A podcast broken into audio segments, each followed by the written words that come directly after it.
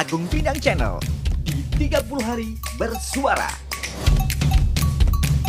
Hari ketiga.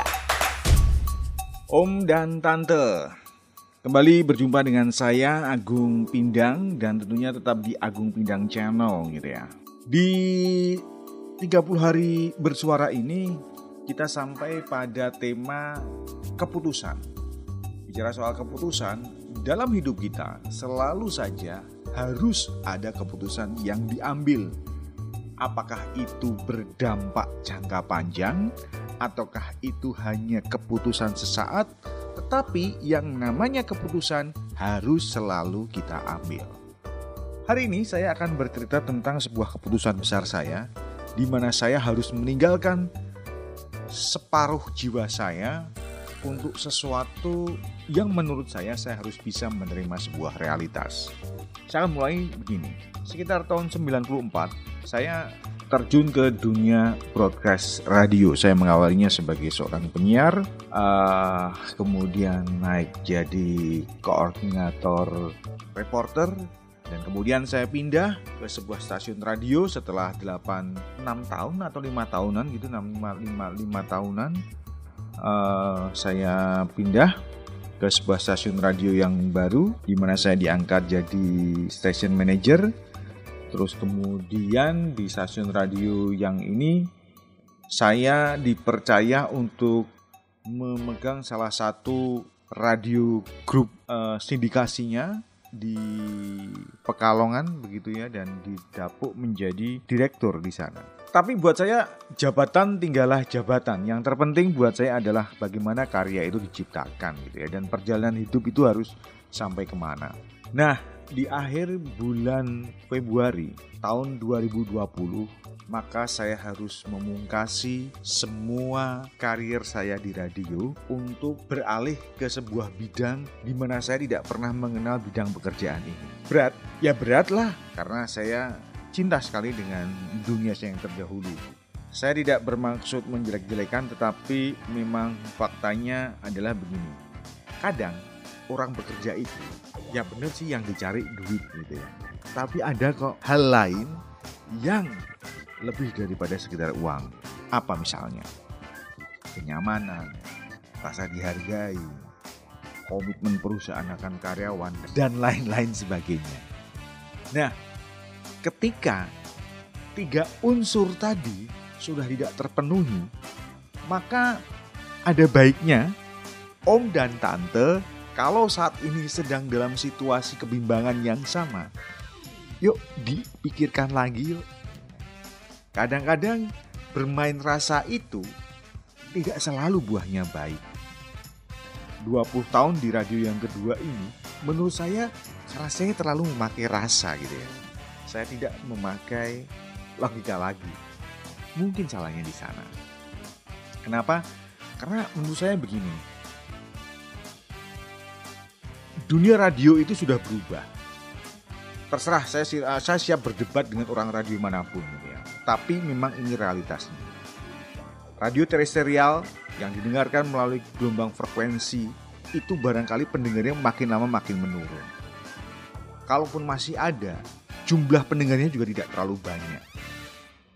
Lalu bagaimana cara radio ini mencari duit? Cara radio mencari duit adalah menjual pendengarnya.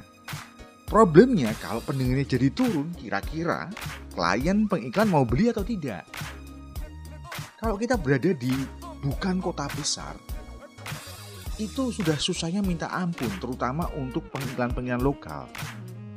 Pengiklan lokal itu sekarang sudah beralih ke media-media digital. Contohnya begini nih, ada sebuah uh, outlet aksesoris handphone gitu ya.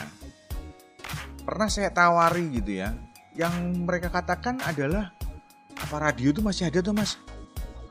Apakah ada yang dengerin? Ya saya sampaikan masih gitu ya. Tetapi problemnya adalah yang pegang toko itu ada adalah orang yang sejak dari kecil tidak pernah teredukasi dengan yang namanya radio. radio terestrial maksud saya gitu ya. Mereka tahu tapi mereka tidak pernah mendengarkan. Orang tuanya mungkin mendengarkan tetapi anaknya kan tidak. Nah, lalu bagaimana dengan format promosi mereka? Mereka ternyata bisa menggunakan sendiri dengan biaya yang lebih murah mungkin ya. Kalau pas hasil ya antah berantah lah. Tapi yang jelas mereka bisa buat siaran live sendiri menggunakan streaming bahkan mereka memanfaatkan uh, Instagram TV gitu ya untuk memposting siaran-siaran mereka. Yang siaran siapa? Karyawan-karyawannya gitu. Ini yang menurut saya bahwa oh ternyata dunia radio sudah apa ya semakin berat menurut saya untuk dijadikan sandaran hidup, maaf ya, untuk orang-orang baru kayaknya sudah susah gitu ya. Bukan tidak bisa, tapi susah. Kalau orang-orang lama, ya mungkin bisa jadi karena nggak punya pilihan gitu ya. Tapi kalau kita punya pilihan lain, maka menurut saya kita harus mesti realistis gitu ya. Uh, hidup ini harus berubah, harus ada keputusan yang diambil. Bagi saya pribadi, mungkin radio sudah selesai buat saya. Tetapi buat mereka-mereka yang masih bertahan di sana, dengan segala rasa hormat, saya acungkan kedua jempol ketika Anda masih bertahan di tempat itu. Tetapi ingat, masih Anda dengarkan Agung Pindang Channel. Mau sampai kapan gitu ya? Kecuali kalau tempat Anda bekerja itu mempunyai perubahan-perubahan menatap tantangan di ke depan hari. Karena buat saya, uh, misalkan begini ya, ini kita bicara masalah programming gitu ya. Ada masanya ketika radio ini berpikir bahwa ketika saya memutar lagu-lagu yang bagus, lagu-lagu top 40, baik itu Indonesia maupun Barat, orang akan dengerin, iya memang benar, di era tahun 2000-an uh, ya 2000 sampai 2005 mungkin masih bisa gitu ya. Kemudian penyiar dibatasi ngomong tidak boleh lebih dari satu menit atau ketika siaran couple berdua gitu tidak boleh lebih dari tiga menit. Mungkin iya karena memang benar survei yang terakhir itu pendengar lebih suka mendengarkan uh, lagu ketimbang penyiarnya. Pertanyaan sekarang mau sampai kapan gitu ya? Apakah radio hanya berisi lagu? Sementara Sementara Spotify sudah memberikan hal itu semuanya. Lagu seperti apa pun mereka sudah sediakan dan kita bisa mendengarkan gratis, tis tis. Kalaupun ada iklannya ya sama, kita mendengarkan radio toh juga ada iklannya. Cuman radio sekarang malah mungkin nggak ada iklannya karena memang jarang yang beriklan gitu ya. Nah, bukan bermaksud apa-apa gitu ya. Kemudian bagaimana orang-orang radio? Orang-orang radio kemudian mencari kesibukannya sendiri. Misalkan, mungkin sekarang bikin channel itu adalah hal yang gampang gitu ya. Hanya butuh hitungan beberapa jam maka kita sudah punya channel berupa podcast sendiri, kita mau bikin siaran YouTube sendiri, itu bisa dan sangat-sangat memungkinkan.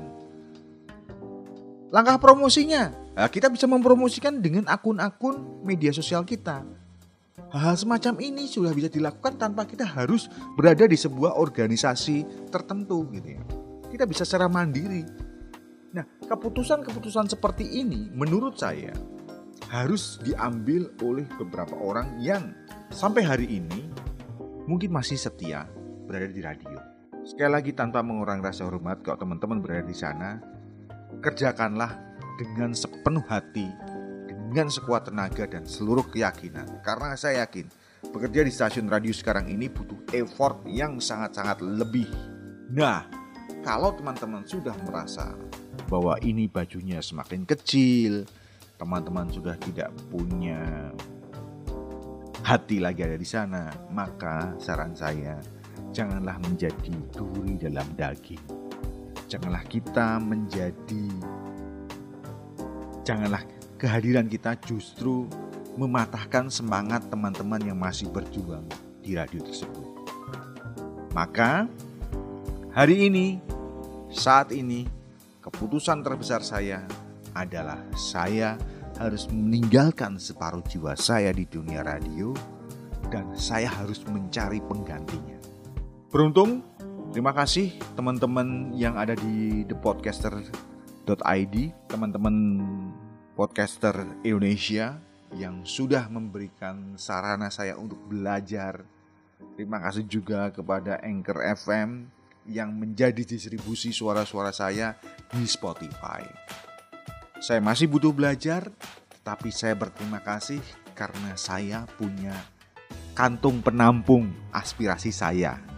Yang dulu barangkali tidak bisa saya salurkan, sekarang saya bisa berbagi dengan om dan tante yang hari ini om dan tante mungkin ada yang sedang menimbang-nimbang sesuatu untuk membuat keputusan. Saya Agung di Agung Pindang Channel 30 hari bersuara. One, two, three. Sampai jumpa di Agung Pindang Channel 30 hari bersuara.